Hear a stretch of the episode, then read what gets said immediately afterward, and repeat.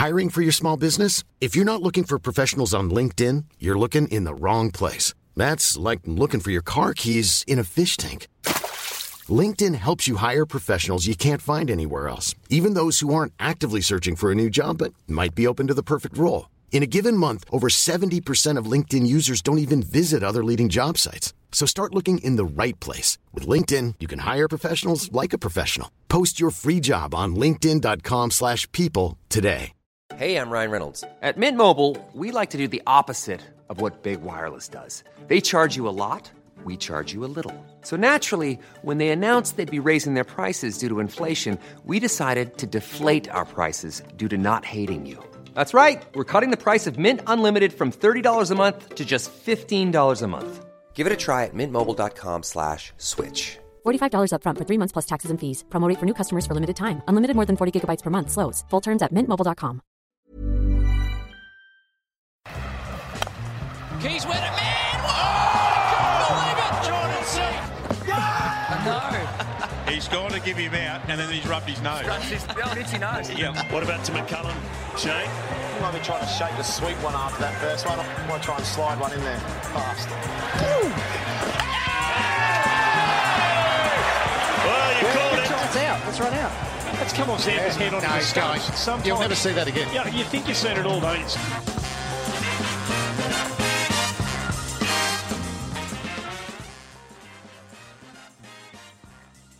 Hello and welcome to the SC Playbook BBL podcast, proudly brought to you by Pat and George from Mortgage Choice SCW. I'm your host, Tim Williams. Today's podcast, we will be talking all things Supercoach BBL round nine. We're coming off to what I would call bludgers of rounds in the Supercoach world and in the Big Bash world. Uh, we're also coming off at the start of round eight, a Matty Short ton last night. What a masterclass that was.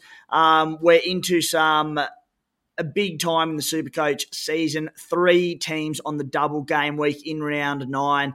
Here to talk through it with me is, as always, former Sydney Sixers media manager, current Cricket Australia commentator, Maxi Bryden. Maxi, how are you, mate? G'day, Tim. G'day, listeners. Going well, and um, mate, I think you summed it up pretty well. Uh, I thought it was funny when you consider what a bludger of a round last was. That all of my players uh, from one game last night have scored now more than I scored in the entire of round seven of Supercoach. So BBL Supercoach, what a crazy, crazy game it is we're playing. Yeah, far out, mate. And, when I when we say a bludger, I know that I've seen a lot of people sort of mentioning how they've had poor scores the last two weeks. When I say the last two weeks, that being round six and seven, those single game weeks, people haven't free fallen as bad as they thought. It's across the board. It's been low scores to fairly highly owned Supercoach players. So I don't think the damage has been too bad as we anticipated. Uh, also here to talk through it with us is 2019-20 Supercoach BBL champion Thommo Aitken. We're in the presence of royalty once again, mate. How are you? Yeah, good. Thanks. Turning up, please, Timmy. Um, hey, Maxi. Hello, viewers. Look, it's a roller coaster, isn't it? Highs and lows were all happening. Hopefully, we can talk a bit of sense on today's podcast and be sort of like more Matty short than um, and less Darcy short, I guess, because that was a bit of a shock for me in round one of this game. But um, yeah, it's all happening. We'll try and talk some sense and make some sound advice. Was that one straight off the dome, mate, or was that uh, you'd been working on that one for a week? Nah, mate, off the cuff, most things for me. But um, yeah, well, sometimes we come out with some good stuff, eh? Hey, Tomo, how's the side tracking at this stage, mate? As I said, we are recording this, what are we, one game into round eight. So the Hurricanes and the, the Strikers played last night. How- How'd you end up after round seven? Yes, as I said last podcast, I've hovered around that 400 to 600 mark. I brought in McDermott this week, chucked the VC on him. I was tossing up between Wade and McDermott, but I just looked at the matchups and what McDermott did last double scared me. So I was like, VC straight on him. He came in, and that was very nice. Um, I have Matt Short. Mo- look, most people have Matt Short, but there are a few in the point in that don't. So I was glad to have him in my side. And the rest of the Hurricanes and Strikers players, not so good. Um, brought Thornton back in, you know, SC Playbook's own Thornton on field. He was not so crash hot. Ellis and Meredith already have, and they weren't so crash hot. Wade not so crash hot, but hopefully the Hurricanes bounce back because they had some good batters. Their bowling, maybe not so much. Yeah, Matty Short was at around about 90, I think 93% ownership I checked in the top 1% of overall ranked super coaches. So it's one of them things where, yes, enormously owned, but when you punch out 173 points, if you're in the 7% who didn't own him, you know, it's it's a lot to claw back from there. So uh, us owners, and there's a lot of us, we'll, we'll take that little win. Maxi, how's your side tracking, mate? Yeah, look, not too dissimilar. I think, as I said last week, I scored a 401 in round seven and just climbed one rank from 450th to 449, um, which was pretty funny. And I, I, think that was a pretty common story across the board. Uh, have started this round pretty well, um, similar to Tomo, jagged the VC on McDermott, which was really, really nice and um, somewhat undoes the pain that he caused me last season um, by not only missing the VC on him, but also missing him altogether when he went absolutely bananas. Um, look, the other thing that was really nice for me last last night was just getting Caleb Jewell. Um, he was a guy that I was prepared to to loop in um, and just take a bit of a punt. And, and look, one of the rules that I, I, I, figured out last year was just kind of follow the form. And um, after what he did at Blundstone Arena between these two sides last round, I thought, look, why not? He's low risk, negative break even. He was cheap. He fitted into my plans. And um, not only am I able to sub him in, um, I can then I've been able to reverse out my trade out of Luke Wood um, for James Vince. So um, one less player for the double, but it means that I've got one more um, after scoring, you know, presumably well enough um, with Caleb Jewell there. So six already for next week, looking all right. And only, I think, most importantly, only had Nathan Ellis of all those Hurricanes bowlers last night. I didn't fall into Riley Meredith, so that feels like a massive bullet to have avoided um, opting for the bat over the bowler. And I do have some thoughts on that as well moving forward, which I'm looking forward to chatting to today about some of the some of the teams that you can target and some of the strategies you can employ for this uh, rest of the season. Yeah, really solid going there, Max. It is big, not not an extensively long episode today, but a lot of good quality con- content to get through today. Obviously, with the the triple the triple double, I suppose you'd call it. Um, yeah, really, really good dodge on Meredith thus far. I've got him in my side. Uh, obviously, only played the first game of his double, so hopefully comes good in the back end of this one. I was with you boys, had McDermott on the VC, so very happy about that one. The big call, I think, for the VC this round was between he and Matty Wade. Uh, again, had a bit of a look at the numbers, and I think about 50 odd percent of super coaches had the VC on McDermott, and it was about 30, maybe 30 to 5 on Matty Wade. I thought it might have been the other way around, uh, again, going on form lines, Maxi, but um, it was more so towards Benny McDermott. So happy days for him, and hopefully he can go on and go big again in the second game of the double. Stallions, uh, a pretty poor last round, what I thought, but uh, we've dropped to 39th overall. So again, I, I, thought it was going to be pretty dire, but not too bad. So still there amongst it and, and hanging around and within striking distance of top spot, but uh, a little bit of ground to make up yet. Uh, just on a bloke we're going to get too late. I won't even get to Colin de Grandhomme yet. Honestly, he can do it all. He just can't do it all in the same game. Um, today's episode, uh, pretty straightforward one. We're going to have a quick chat about the fact that the Sixers are on the bye they're obviously prime sell candidates in round nine. Who are the ones we're going to be holding and which ones we're going to be selling there? Uh, the double game week analysis, we're going to go through the strikers, the stars, and the scorchers and our targets in those three sides. Our trades and skippers for round nine, and then we will be wrapping it up from there. Guys, if you are interested in the SC Playbook subscription package, if you enjoy the SC Playbook content, uh, it is a great way to support the site for all the time and effort that it's gone into it uh, this season and each and every other season. Uh, and more importantly, the money that does come through, large majority of it comes through, uh, and we can put it back into the site to develop things like Stat HQ, Stat HQ, BBL coming soon. We're getting there. We're trying to get in on the final details of it. We're not far off it. Um, improve the website, improve the podcast, all sorts of things. Very big plans for the NRL and AFL seasons upcoming. Prices have dropped for the remainder of the season $20 for the BBL package or $40 for our full NRL AFL Big Bash package. Um, boys, let's get stuck into it today. Starting with the Sydney Sixers. And before we get on to ourselves from there, a, a bit of, I suppose, breaking news as the podcast has gone to air. Jhye Richardson gone for what is believed to be two to three weeks um, with an injury. Didn't finish his final over in the game the other night, which was you know wonderful news for those of us who captained him. Uh, he was so good in that game as he always is. God bless Richo. He's done a great job this season. So if we don't see him again uh, in this Supercoach season, that's you know we'll move on. We'll live. We'll live, boys. Uh, the other one is Dan Sams, an SC Playbook exclusive uh, gone as well. He's expected to miss. It's a groin injury, which is so concerning, especially for fast bowlers. So there's talk that he might be available for round nine for the Thunder's next game. Uh, I'm not so convinced. The Thunder do need to win games, but they'll be pretty cautious with that one. Uh, again, I, am not a medic. I don't know these things, but uh, I would say that Sam maybe sits one or two games.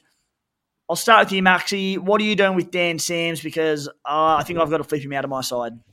Yeah, look, I think he was a he was a straight sell for me. Um, as much um, about his price as it is about the Thunder draw. Um, with no double game weeks for the rest of this season, he, he's he's always a great player to hold, particularly in one of your batting spots. But um, he was a really easy sell for me, um, as was Jhye Richardson as well um, to start this round. So both of them aren't in my team, but um, having a look at the draw, the only thing that's going in his favour um, is that the Thunder play a lot of games at um, some stadiums that are pretty average um, in, in, quality. The next two games are at showgrounds. Um, they've also got games at Manuka, which was horrible to start the season, and the SCG, which has been really iffy, um, and the MCG as well to finish. So you'd think if those games are going to have a lot of wickets falling, then his name will be on the score sheet at some point in amongst that, even if he's not scoring runs. So um, I'd love to get him back in when he is in, but for me, yeah, easy sell. Tomo, uh, echoing similar thoughts to Maxi on the sell for Dan Sams.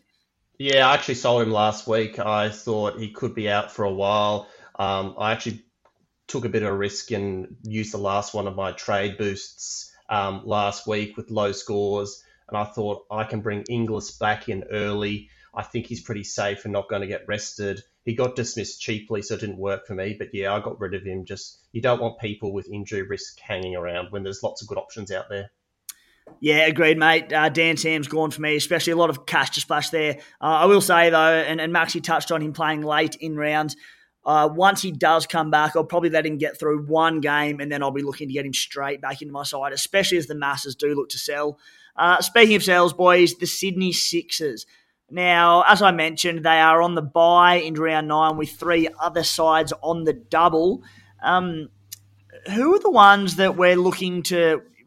There's so many great Supercoach players, and I'll quickly run through the team: Philippe, Vince, Hughes, Moe Henriques, Silk, Christian, Kerr, Dwarshuis, Abbott, Jordan, and Stephen O'Keefe, uh, who I believe might be missing a game as well.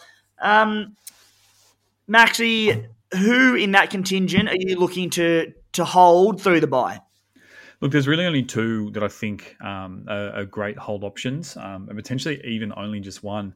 Um, the first sell for me is Chris Jordan. Anyone who's going to bring him in this round, provided that he's named uh, to play for um, the Sixers against the Stars tonight at the MCG, he'll depart after this round. So that's a really, really easy one. Um, the one that's probably a bit more controversial is Sean Abbott. And I think that there's a really nice anti-pod opportunity. We touched on it in one of the listener questions last week.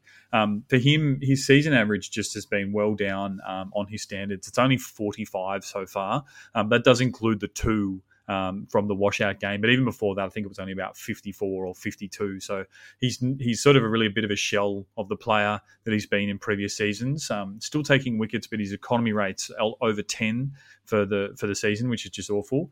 Um, in terms of the holds, I really like Hayden Kerr. Um, I think just batting at seven, one higher position than last year. He's facing enough balls in um, what's really been a bit of a misfiring Sixers batting lineup to do damage and score plenty of runs um, with both crafts. Um, and he's bowling death as well without the presence of anyone else to really take up that mantle in the attack. So, death bowler, batting seven, available at bat. He's a no brainer to hold and potentially be a really good loop option. Philippe's another really tricky one because he hasn't sort of set the world on fire, but um, I know we keep waiting for guys like Marcus Stoinis, and I feel like he's another one that can really hurt you on his day when he does get going. So I feel like that's going to be a bit of a dealer's choice. Maybe his cash is just going to be worth flipping to a guy on the double next week. But um, yeah, Kerr a definite, Philippe a maybe, and I would say just about everyone else um, you could sell at this point. Yeah, Philippe is as said, the, the, really interesting one there, and we'll get Tomo's thoughts very shortly. Uh, and Sean Abbott, the antipod, again, he's going to be very highly owned. He hasn't delivered yet. Do you back pedigree? Do you back his history in Supercoach to come good? I think I am willing to, but that's going to be one of the big decisions we have this week. Tomo, which of the sixes are you keeping? And uh, can you elaborate uh, on any thoughts on Josh Philippe? Yeah, sure thing. I had written down here, he's a bit of the wild card for me. We saw early on it was all about the bowlers and the bowling all rounders, but we've seen recently lots of runs being scored. Is he the type of fella that might be handy to hold because he can put together a little run, he can score runs quickly? you know, I'm a bit biased. I'm a Sixers man. They haven't been as good, but they're still a pretty decent side. And if they're going to be there at the pointy end, you're going to think that he's going to score some runs. So he's a bit of a wild card for me. I'm not sure. It might depend how he goes this round. So see if I sell him or if I keep him around. Kerr, I believe, is the currently highest averaging Sixer. The role, as we've alluded to over pretty much every podcast we've made, is pretty good. So selling him, I find very hard to do. Jordan and Vince, they're going to other tournaments. They go straight away. Abbott, I think I would lean towards sell. He's still scoring okay, but I think you can get some better options in, especially if you're flipping him to someone on a double. So Abbott a sell for me. Yep. Uh, interesting thoughts there, boys. For me, Kerr hold, Abbott. Abbott, I intend on holding, uh, especially with this talk of lots selling. I, I'm I am probably one for pedigree and and banking on history repeating more than you boys in the way you're speaking about. I just think he's been so good for so long. Uh, you're right, he has been terrific this year, but his role's still good. Uh, I I think he'll come good. I think the Sixers are going to be mean business in the back end of the season, so I like Abbott. Uh, and the big one is Philippe, and I'm a bit like you, Tomo, in that this round will play a big part in it. If he hits a 50 plus score and the form is there, it'll be very hard to sell.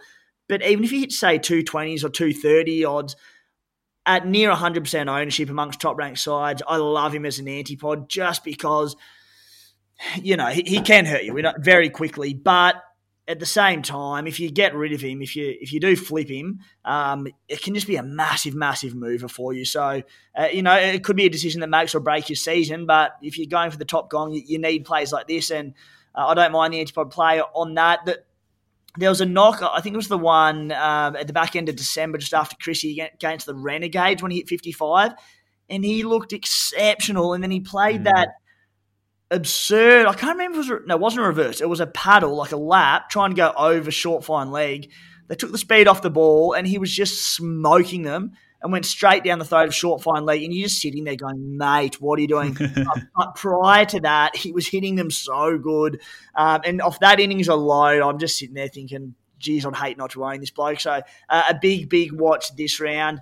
Boys, let's get through to the first of our double game week teams. Uh, this week in round nine, we do have the Scorchers, the Strikers, and the Stars on the double. I know, Maxie, you're not too convinced on, on, a lot of players from these sides, and we'll start with the Perth Scorchers.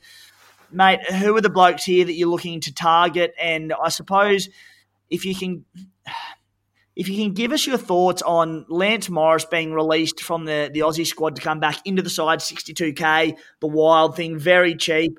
Uh, and with Jhye Richardson out, what does this mean for this side? Because AJ Tye, Jason Behrendorff, obviously better for their job security. Yeah, it's a really tough one, and I wish I had the answers here because I think it would allow me to sleep a little bit better at night. Um, but looking ahead at their double, they've got the Brisbane Heat, they've got the Sydney Thunder, and the grounds they play out at the Gabba, which we just saw um, a score of over 220, almost chased down by the Sydney Sixers. Um, and they play at the showgrounds, in which we've seen a team bowled out for 15 so far this season. I think for me, like the players of note, Andrew Tye, I just can't see that with the role that he plays, they're going to be able to afford to give him a rest, even though it might be tempting to. Um, Behrendorff, I think, is a big chance of a rest at some point in the next couple of weeks. Um, and then Lance Morris, um, Stephen Eskinazi, the Englishman who will come in and open the batting um, and even Ashton Turner as well in the middle order, who I don't mind if you consider that a misfiring batting order, misfiring top order, can sometimes provide enough balls for a guy batting down at number five to really do some damage, and especially if he's batting through the surge. Look, I think for me, Lance Morris, I do really like him. Um, he's been absolutely exceptional so far to start the season in Shield and, and um, in, in, I think, one day cricket as well. Um, I think he's a very, very different player to the bloke that we saw a couple of years ago um, running around for the Melbourne Stars. Um, and in 62k, I think he's got the same characteristics of a Henry Thornton, where he's really just going to be frightening batters with his pace, um, even if he's not always, um, even if he's a bit predictable with his line and length. I think he's definitely worth the risk. And I think that they'll be pretty keen to get a little bit of a run into him, um, especially if Jhye isn't fit for finals, which was the really interesting sort of part of Adam Voges' word, wording today with that injury update. They're going to need a real spearhead um, alongside Tye and Behrendorff um, in that bowling attack. And I think he's got all the tools um, to be that guy. So I'm pretty big on him. Um, and if we do get any word that he's going to play um, the first game of the double, even both games of the double, um, I, am very, very happy to jump on board. And I know that there's a lot of people who even started with him just because of the price and the ability to loop him in late games. And um, I, I think he'll be highly owned, and I think he'll be in my team for sure. Yeah, big watch on uh, on a few scorchers, and Aaron Hardy's one of them. Who there was a bit of a slight complaint. They said he could have played last game where he did rest, but if he does get a promotion up the order, man, I wish we had this uh, this round to find out where he was going to bat for them. We don't, which makes it a little bit tougher. Maxi Ashton Agar will obviously be a key player in the double. Are we expecting him to be back on deck for the first of the double following the Sydney test, which is scheduled to finish on uh, Sunday. Uh, I mean, we've basically had a day's play so far, and you'd think we'll get to day five and a full test in. Um, although the way South Africa have been going, they could be rolled in the next hour if they ever get back on, on the deck. Maxi, do you think Agar will be available for the first of the double? Yeah, I think I think it will be. The last day of the test is the eighth. I don't think they play until at least the tenth or eleventh. Um, might not might not be that. Yeah, the eleventh. So um, that's plenty of time. Short trip up the road from the SCG to the Gabba. Um, Tomo knows that flight pretty well. Um, I, I, I, think he will be fine. And um, look, he, he was a little bit underwhelming so far this season. Um, Agar, he didn't really. I think he had one score over twenty with the bat, and he hasn't taken a lot of wickets. Uh, for his price and available at bat bowl, you know, we just we know we love that kind of player. Um, so he, will definitely be watching it, but I think he's a safe bet to um to come straight back into this squad. We saw last game as well, Jhye Richardson batting in seven, like that. That was a really long tail um, for the Perth Scorchers. So he's he's he's a really crucial part of their lineup, and um, yeah, I think he's a pretty safe bet for people who um, who want to get on him for the double. Tomo, uh, over at the Scorchers, your thoughts, and one I'll probably touch on because Lance Morris is going to be such a big talking point. And Matt Maxie mentioned him being a big risk, although at 62k, it's like who cares? The way I sort of see it is that because he's 62k, you know, sports fans, Australians, we love a bit of hype. There's all this hype around the wild thing, so I do think people will flock to him. So if they do flock to him at that price, which you know I, I, believe will probably happen, it almost becomes an antipod to go against Lance Morris for the double, and especially because we've got three teams on the double, um, an opportunity there. Uh, who do you like at the Scorchers, and what are your thoughts on Morris? Yeah, sure thing. I can confirm that the flight from Sydney to Brisbane is pretty good. The timing is almost, you know, spot on to listen to uh, episode of the SC Playbook as well, almost like from takeoff to landing. So I've done that before. Highly recommend. Um, I agree. I reckon the wild thing could be an antipod opportunity because I was there's a few flags there, and I know he's getting better. There is that hype, but when I had a quick look at him today, 13 matches for three wickets. That's not very impressive reading to me. And when I select my players, I'm kind of looking at previous BBL or short form. So when I saw that, um, there has to be some sort of red flag there, and I've got a bit of salary left over, so I don't have to go the cheap option. So I'll probably try and go for someone a bit more well established. I hope you're right with Tye there, Maxi. Um, I think lots of players seem to be getting rest these days. He does perform a slightly unique role for them. I hope he doesn't get rested for the double. Um, Behrendorff, you'd have to agree, is a prime candidate for a rest at some sort of stage. Um, Turner, what I do like about Turner is that he started slow, but is starting to come good the last couple of games. And with the Perth batting lineup, I don't know if Shaky's too strong, but it's not as good as it once was. Last night, or not last night, a couple of nights ago, was a real captain's knock for him. I think he's going to have to do that quite a few games in a row. He also, if one of their bowlers does go off injured, he loves finishing it over too. I've noticed that about Turner the last few years. Um, Agar, Agar, if he rejoins, seems that safe sort of selection. I think he's only averaging in the 40s this year, and he's sort of, I think when I looked only a day or so ago, is the 47th highest average. So it's not that impressive, but he seems like a safe selection. Um, Hardy's the one. I've got Hardy, so I'll be holding and hoping that he comes back soon. But I find it very hard to recommend trading him in when he's missed one game I think he left training early today, so there's a bit of a question mark. So I couldn't be bringing him in till I saw him. Um, but yeah, I don't know. The Scorchers are interesting because we know they're so good.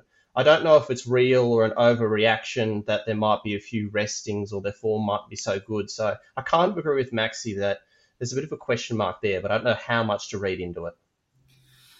Yeah, so many question marks. There has been all season around the Scorchers lineup, and I don't think anything's changed going into their next double. There's there's moving cogs in that all over the place. I went early on AJ Tye last week for, for his one or two points, ever was. Thanks heaps for that, Maxi. Again, really appreciate the good advice, mate. Um, Jhye Richardson, as we said, I think he'll have to be, or not have to be, he'll be going out of my side.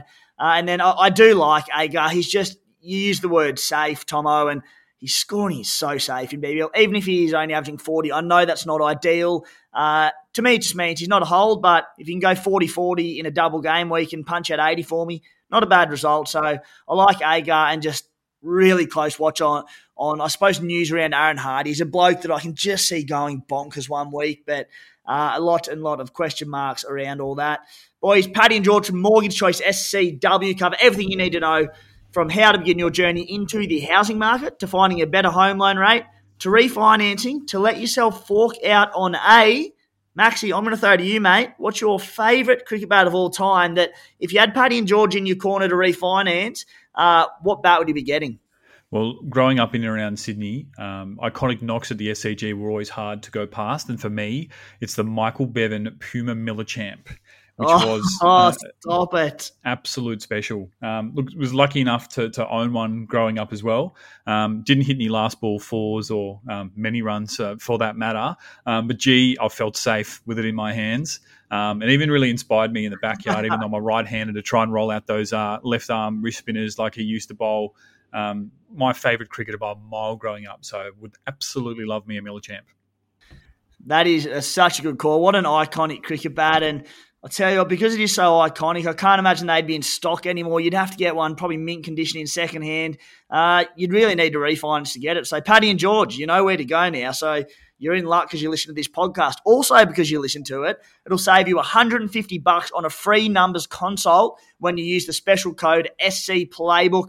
Contact the boys via Instagram at Pat and George Mortgage Choice, all one word, or an 02 9521 1611. Doesn't matter where you are in Australia, uh, give them a buzz or a message and see what they can do for you.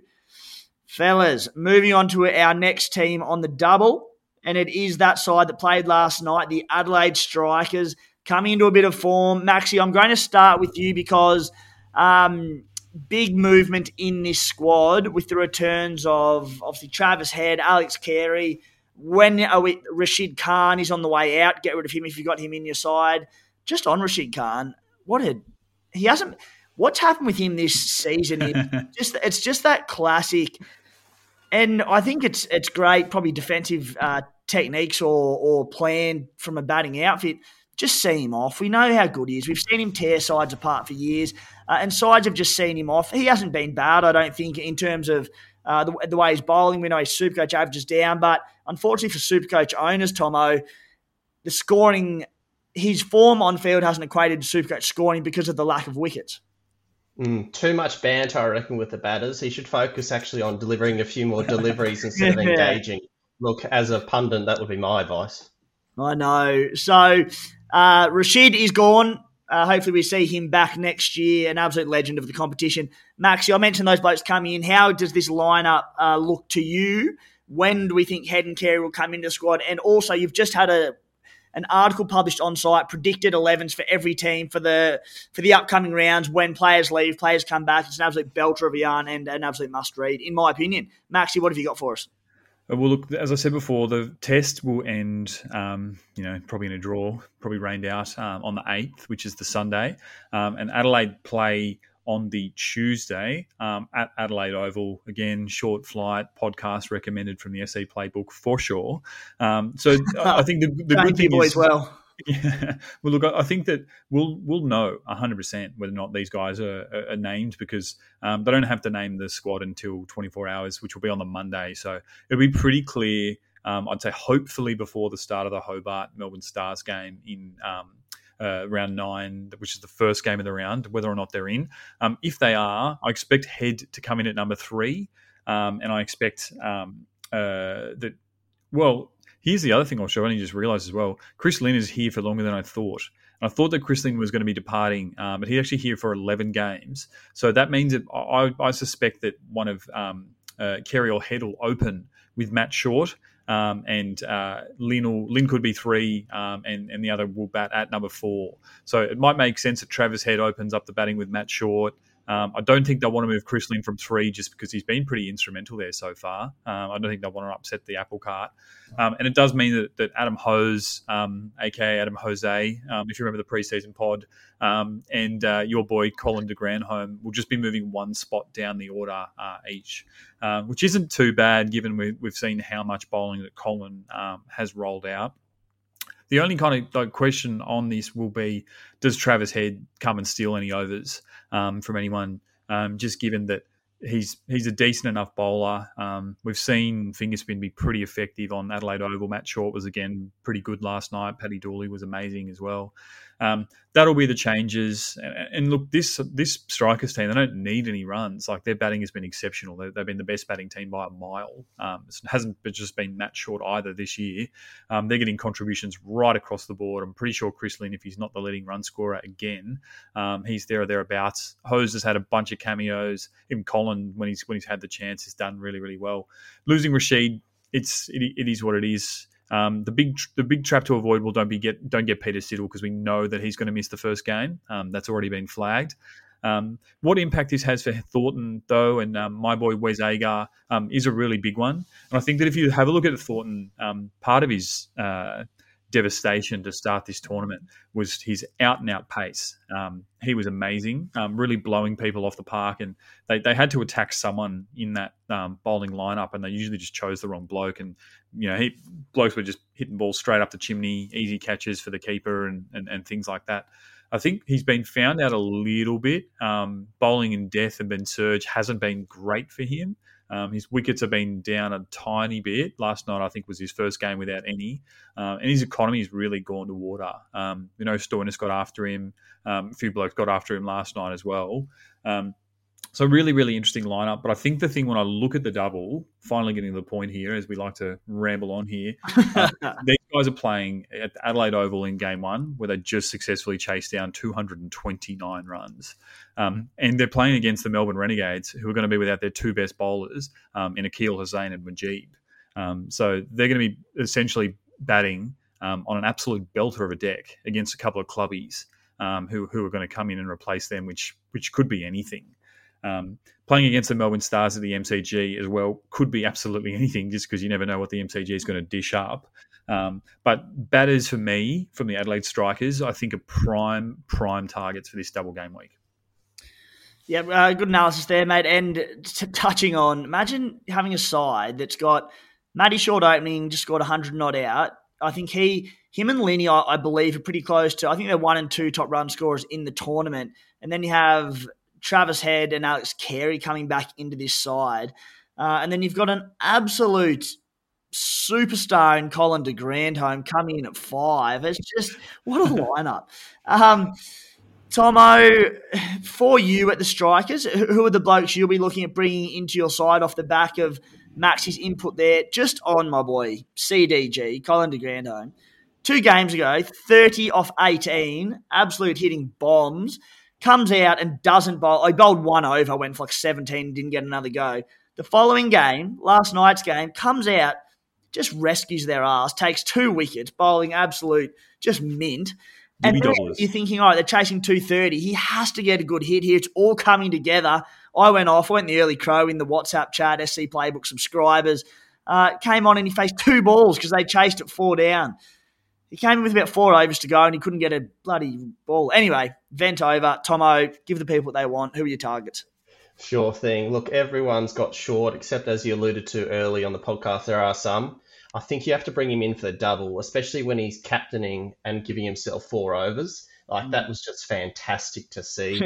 I've already got Thornton. Hopefully, there's a bounce back there. But if he didn't own, certainly there's some red flags there. Siddle missing means death overs are up for grabs. And um, look, they went the journey last night. They might go the journey again. A few of their bowlers. Lynn is one that I'm warming to quite heavily. He's here for the double, as Maxi alluded to his consistency this year has been pretty good. Maybe not the strike rate at times, but he has reached double figures, I think, in just about every innings. And the last two against the Hurricanes, both home and away, he's put it all together. He might want to leave um, on a good note before he goes overseas. So Lynn, especially with the batting deck getting a bit better, I'm firming to. And Head, Head and Carey, I think I'm only going off memory, but I think Gillespie had some comments and he was quite uncommittal whether they'd play the first game or not. But I think they're priced really, really nicely, aren't they? About 120 grand or so. So like that's just fantastic for players that are in form. Travis Head's been playing almost T20 style in a test arena anyway, so he's all warmed up, ready to go. And the last one, look, I don't know, Timmy, if I've spent too much time around you, but Colin de Grandhomme. Yes. Look, I, I was looking at him and I thought, where's he sitting? Where's his average sitting? Let's have a little bit of a dig. So I think coming into the previous round, the 46th highest averaging player. So I was like, that doesn't really thrill me. But I was like, that's not going to help um, my mate Timmy. So I was like, Siddle out. Um, some of the Adelaide bowlers, Conway, Wes Agar, Maxi, your boy, they can be expensive. I'm sorry to say. So I can see Colin a little bit what he did last night, but coming in, filling some overs. Let's say over the double for you, Timmy, he picks up two for 30.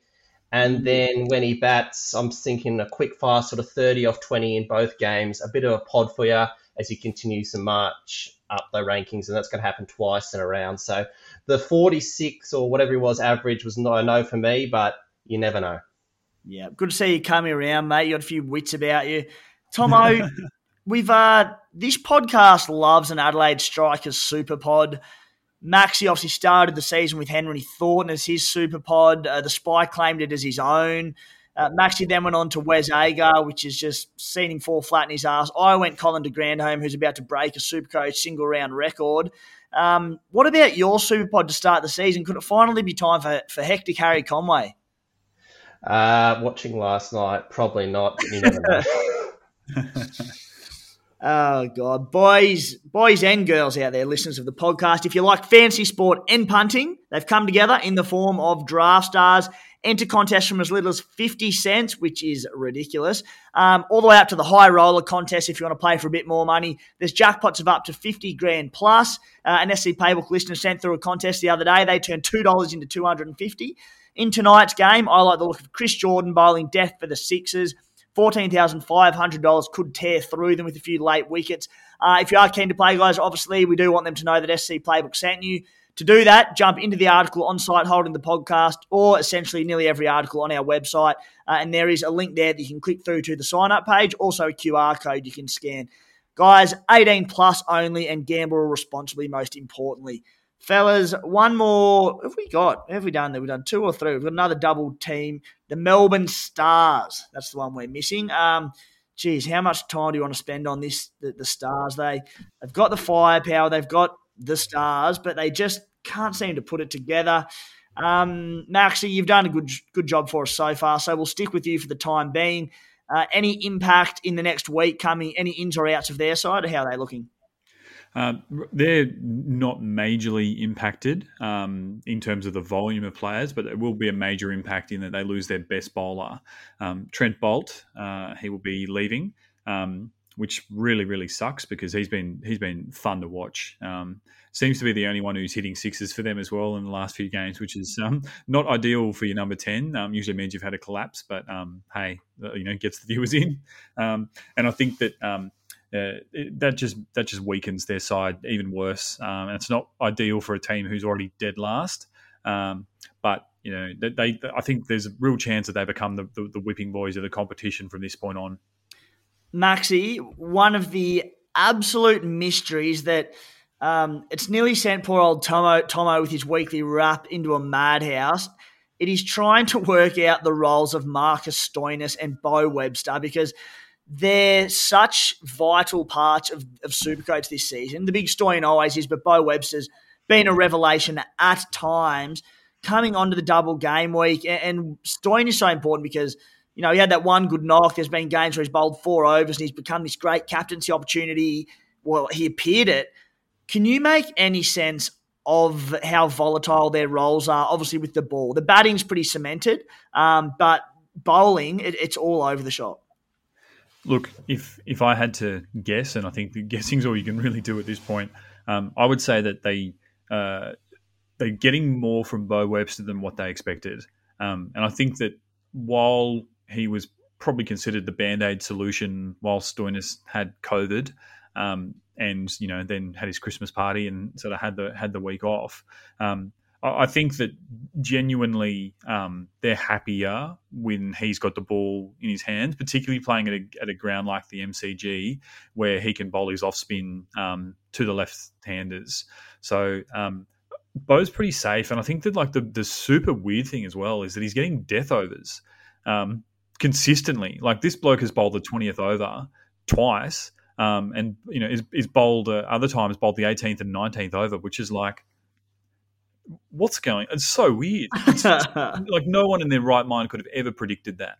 Like if, if you were talking about Beau Webster and told me that in the preseason, or like I would have you know deleted your phone number or something like that. Like it's just it's just huge. So I, I think with that in mind, Beau's like he's the best option because even though his batting isn't great, he's come off twice this year with a 40. He's hit a, he's hit a 70 odd against the Sydney Sixers at the SCG. He was the only one to score runs. Um, and he's bowling four overs, and his economy rate's pretty good, as it as it usually is easy to, to get at the MCG as a big ground because players just milk you instead of hitting sixes. So, um, I think he's I think he's rusted on to bowl, um, particularly looking at the the venues for their double game week, which are um, Blundstone Arena down in his native Tasmania. Probably knows every blade of grass on the ground, um, and then at the MCG versus Adelaide. So I, I think he's pretty safe to get at least seven of his eight overs out. Um, I, I, can't really see a world where Stoinis is usurping him at this point unless they're absolutely desperate. Um, but yeah, I mean, I can't really add much more than that. It's just it's it's been such a strange one to predict. I don't know if you can add anything else, Thommo. So before we get to Thommo, uh, before we get to Thommo, just quickly, Maxi, uh, and I know you're you're not very high on the stars as a whole. Um, aside from Stoinis, who we all pretty well own as it is, will any stars be coming into your team for the double? The only ones that I think I've got, I've got two. Um, I've had Luke Wood since day one um, and been happy enough with him. He's averaging, I think, sort of 55 and had that one huge game against Perth when he was a pod. That was really nice. Um, Marcus Stoinis, reluctantly got him, and um, you know, big decision for me tonight as to those two or Nisa who I play in my final spot in my team. Um, NCN's got a sneaky good average, um, and I don't mind sort of taking a, a punt on him. Tim, you've had some success there in the past as well. And and apart from that, like you could look at Clarke, um, you could look at Zampa. I think that the the beauty of having three teams on the double is that whoever you bring in, the percentage of who, who's doing so, it's not going to be that high, just because there are so many options across the board. Um, but look, for me, I, I don't really want to look too hard at them.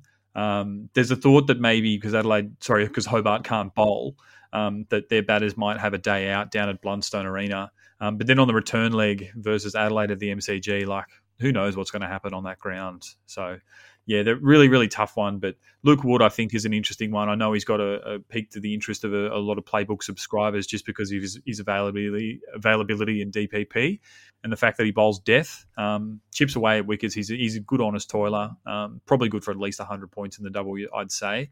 Um, so he, he'd be one I'd recommend. Yeah, I mean, we've seen these things in the past, haven't we? And I remember, um, Maxie, you putting your article up late last season that we alluded to at times this season about just because the side's on the double, it doesn't mean everything, and it is chasing teams with form. Who are the good sides? Who are the bad sides? And this season, from what we've seen, uh, the Melbourne Stars have been a poor, underwhelming side of the competition, and they're about to lose their best bowler in Trent Boult. So it does raise a lot of question marks. Thommo, anything to add regarding the roles there? Have you made any more sense of these things? And I suppose Firstly, do you own any stars? You, I assume you probably got uh, Stoinis, and will you be recruiting any stars for the double? Yeah, no problem. Well, I do have Stoinis as it currently sits. Look, I watch the games like lots of us out there. I look at some highlights, some replays. I look at the bowling cards, and it's still sort of clear as mud for me between the Stoinis and Webster breakdown. I guess looking at the whole tournament, I think Stoinis bowled about nine overs and Webster about 17 for coming into before the game against the Sixers. So that would say a slight leaning to Webster. Look, Webster is the highest averaging stars player. So I think he comes under consideration, even though I traded him out a few rounds ago when I thought Stoinis would take over those overs. He comes back into consideration, heavy consideration for me. He's bat bowl eligible. He's definitely, well, not definitely, I think he's more likely to bowl than Stoinis, but who knows? They come out next game and stuff changes. Mm. Look, he in a double game week, I was trying to think and rationalize it.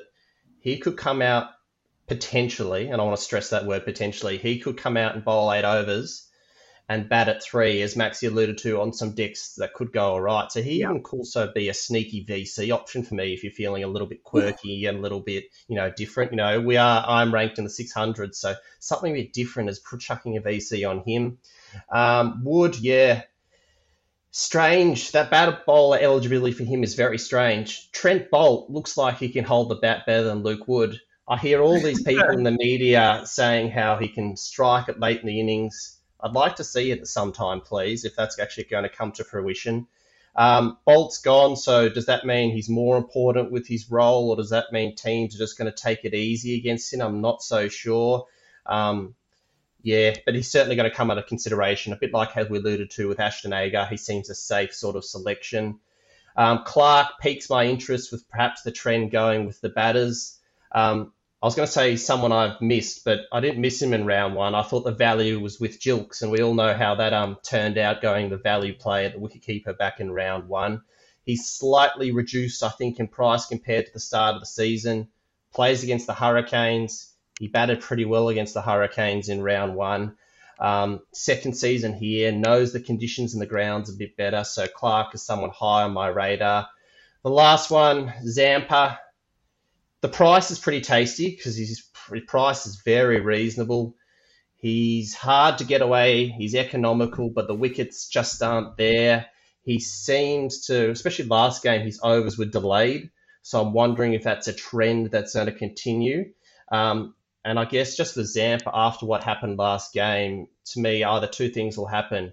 He will come out and want to put his absolute best showing and have an absolute stormer or a, of a double or it could go the other way and things could go a bit poor. So I'm really interested to see how he responds, and I've got no idea what's going to happen. So they're the stars that are on my radar at the moment.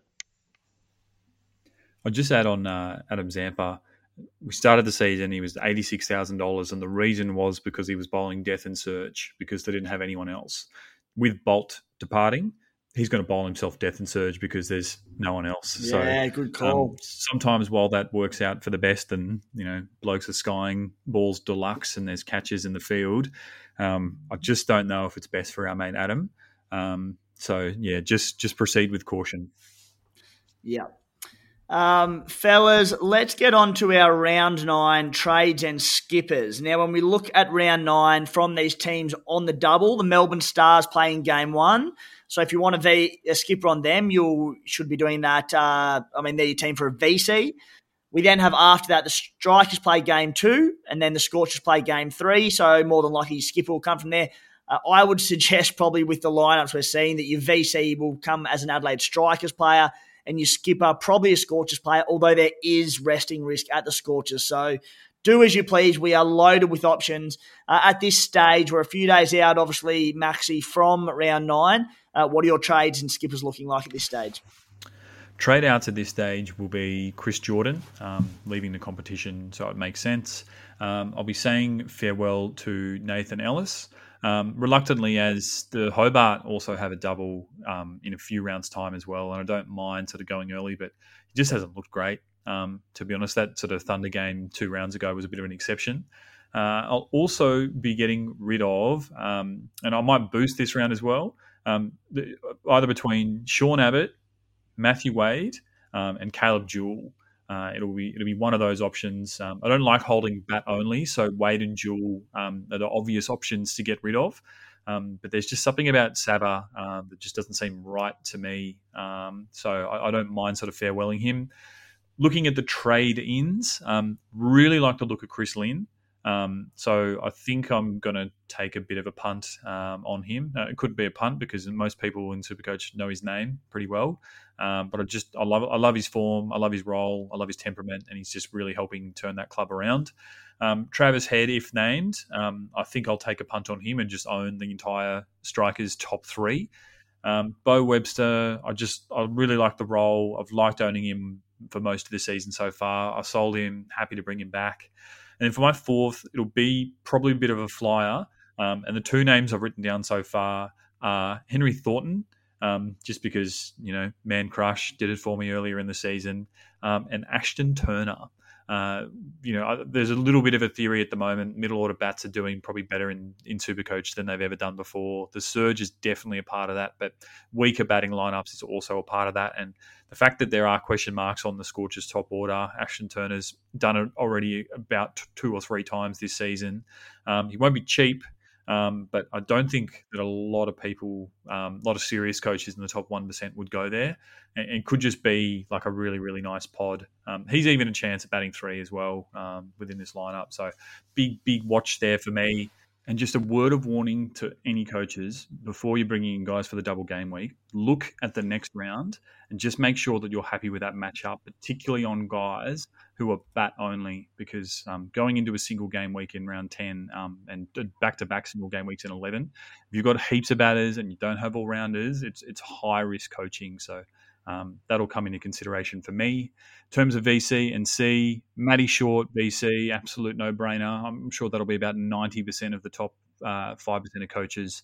Um, and C will be whoever from um, Perth I think is, is, is fit and named. Could be Andrew Tye. Tempted to just go straight C on Matt Short, knowing that two bites of the cherry, potentially eight overs and two sticks. That um, it, you know he might come off in the second game, even if he doesn't in the first.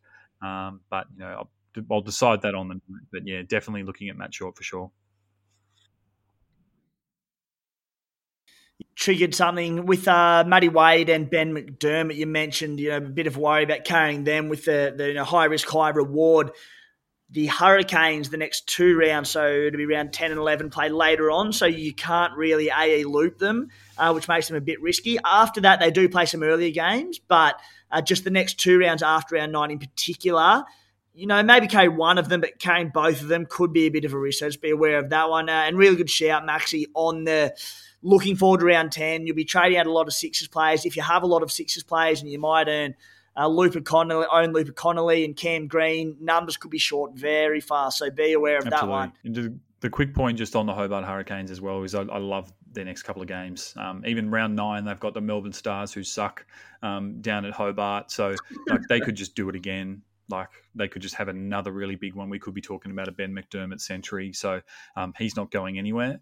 Um, and then they play um, at Blundstone again versus Sydney Thunder, who you know if you can predict how they're going to go, then um, you know you're smarter than me. So as long as you don't have too many um, in your team, I think for that uh, Optus game on round eleven, um, which is Optus has been sort of pretty up and down, then then you're fine. But yeah, just just keep an eye on the draw.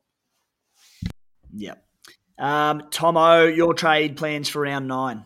Yeah, sure. I'll go to them in a second, but I think Maxi raises a point just remind me about our favourite Luca Connolly from Perth.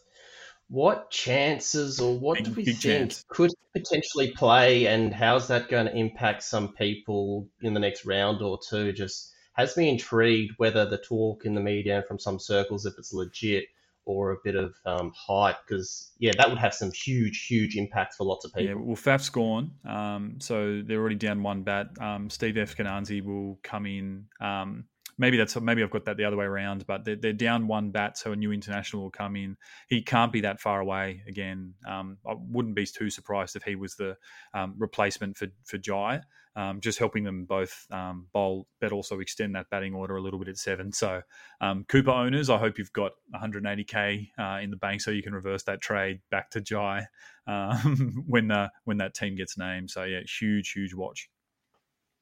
Alternatively, imagine if Luca Connolly comes in and just averages like 150 in Supercoach, and it's just this sensation.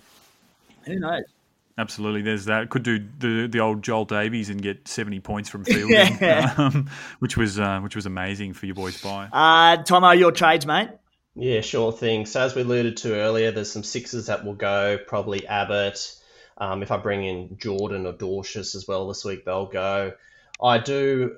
If the Hurricanes bowl is stinking up again, um, I will be tempted to get rid of them coming in, I'm sort of I'm in two options. If I go the more safer traditional option, bring in some guys, you know, like your ties, your wood, some people that are score very, you know, nicely and safe. Or if this little trend of batters going nuts, if I bring in more your Clarke, um, your Chris Lynn, those sort of ones that will be high risk, high reward. So that's something that I've got to toss around. The test guys, of course, if they're coming back, need to come high under my consideration. Your Agars, Carey, and Head. And look, as I alluded to a little bit earlier, if Beau Webster um, is a sneaky VC option for those looking to be a bit different, I could bring him in and just whack the VC on him, um, or potentially if I get a bit gun shy on Clarke.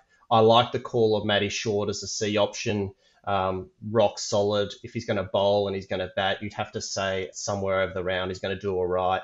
And just if Perth choose to do some restings or, you know, I'm just a little bit nervous about what they're going to do with their lineup. So I'm sort of focusing the VC and C on Adelaide and Melbourne. And for some reason, I'm going to avoid Perth, which seems madness now. I'm saying it out aloud, but yeah, I'm just a bit wary. Maxie, you mentioned the straight C on Matty Short. Um, and I, mean, I, I, suppose, I suppose you're saying, I mean, if you did that, you'd have to VC someone in that first game.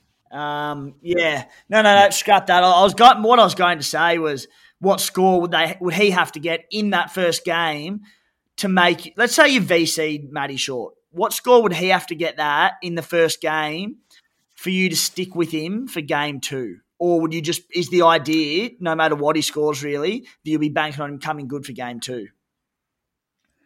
Honestly, when it comes to Matt Short, the fact he's just scored 173 from a single game, I think he's already got a, another score of over 130 um, from the first game of the season as well. Um, I think anything over 10, I'd comfortably take as a, as a VC score because if he's getting less than 10, then that means he's probably injured um, which would be almost the only thing stopping me um, from saying he's the, he's not capable of doing that. Like the, the bloke can score 100 with ease. We saw that up at the Gabba, I think, where um, he failed with the bat but took you know three for with the ball. Maybe it was against Perth. I, I, I forget which one it was. So the the guy just scores in so many different ways. It's it's unbelievable. So um, yeah, he's he's a pretty safe bet. And the more I think about it, like maybe even like a VC Stoin or Clarke in the first game could be the shout, and then just um, settling with Matt Short. But the good thing is, is that for Philippe holders, you'll be able to do a very easy um, wicketkeeper loop uh, next week, um, and I imagine that he'll be a big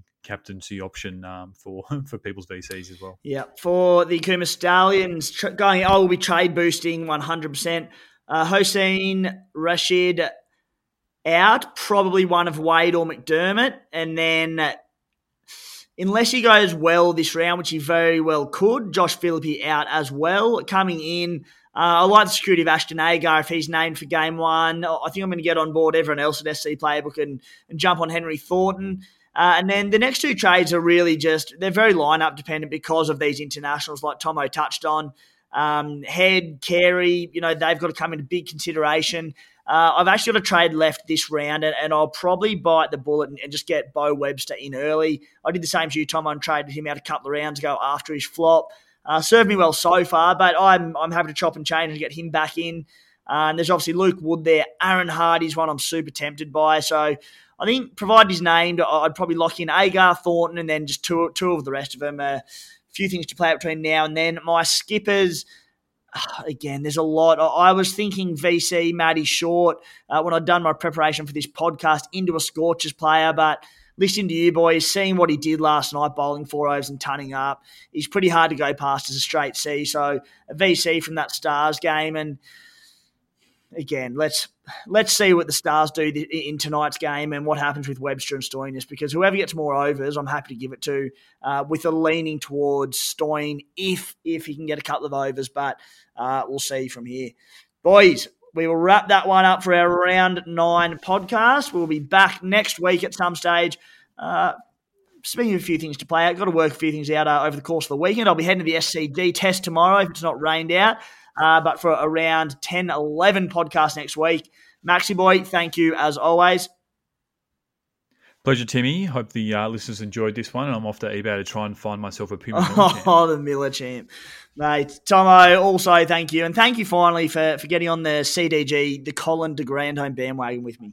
Kind of. No, no problems, mate. Look, I'm sending all the power into the atmosphere for him to pull out an absolutely massive double round and that's what's going to happen. So good luck when it happens. Oh, manifest it, mate. Thanks for tuning in, guys. Mom deserves the best, and there's no better place to shop for Mother's Day than Whole Foods Market. They're your destination for unbeatable savings, from premium gifts to show-stopping flowers and irresistible desserts. Start by saving 33% with Prime on all body care and candles. Then get a 15-stem bunch of tulips for just $9.99 each with Prime. Round out Mom's menu with festive rosé, irresistible berry chantilly cake, and more special treats. Come celebrate Mother's Day at Whole Foods Market.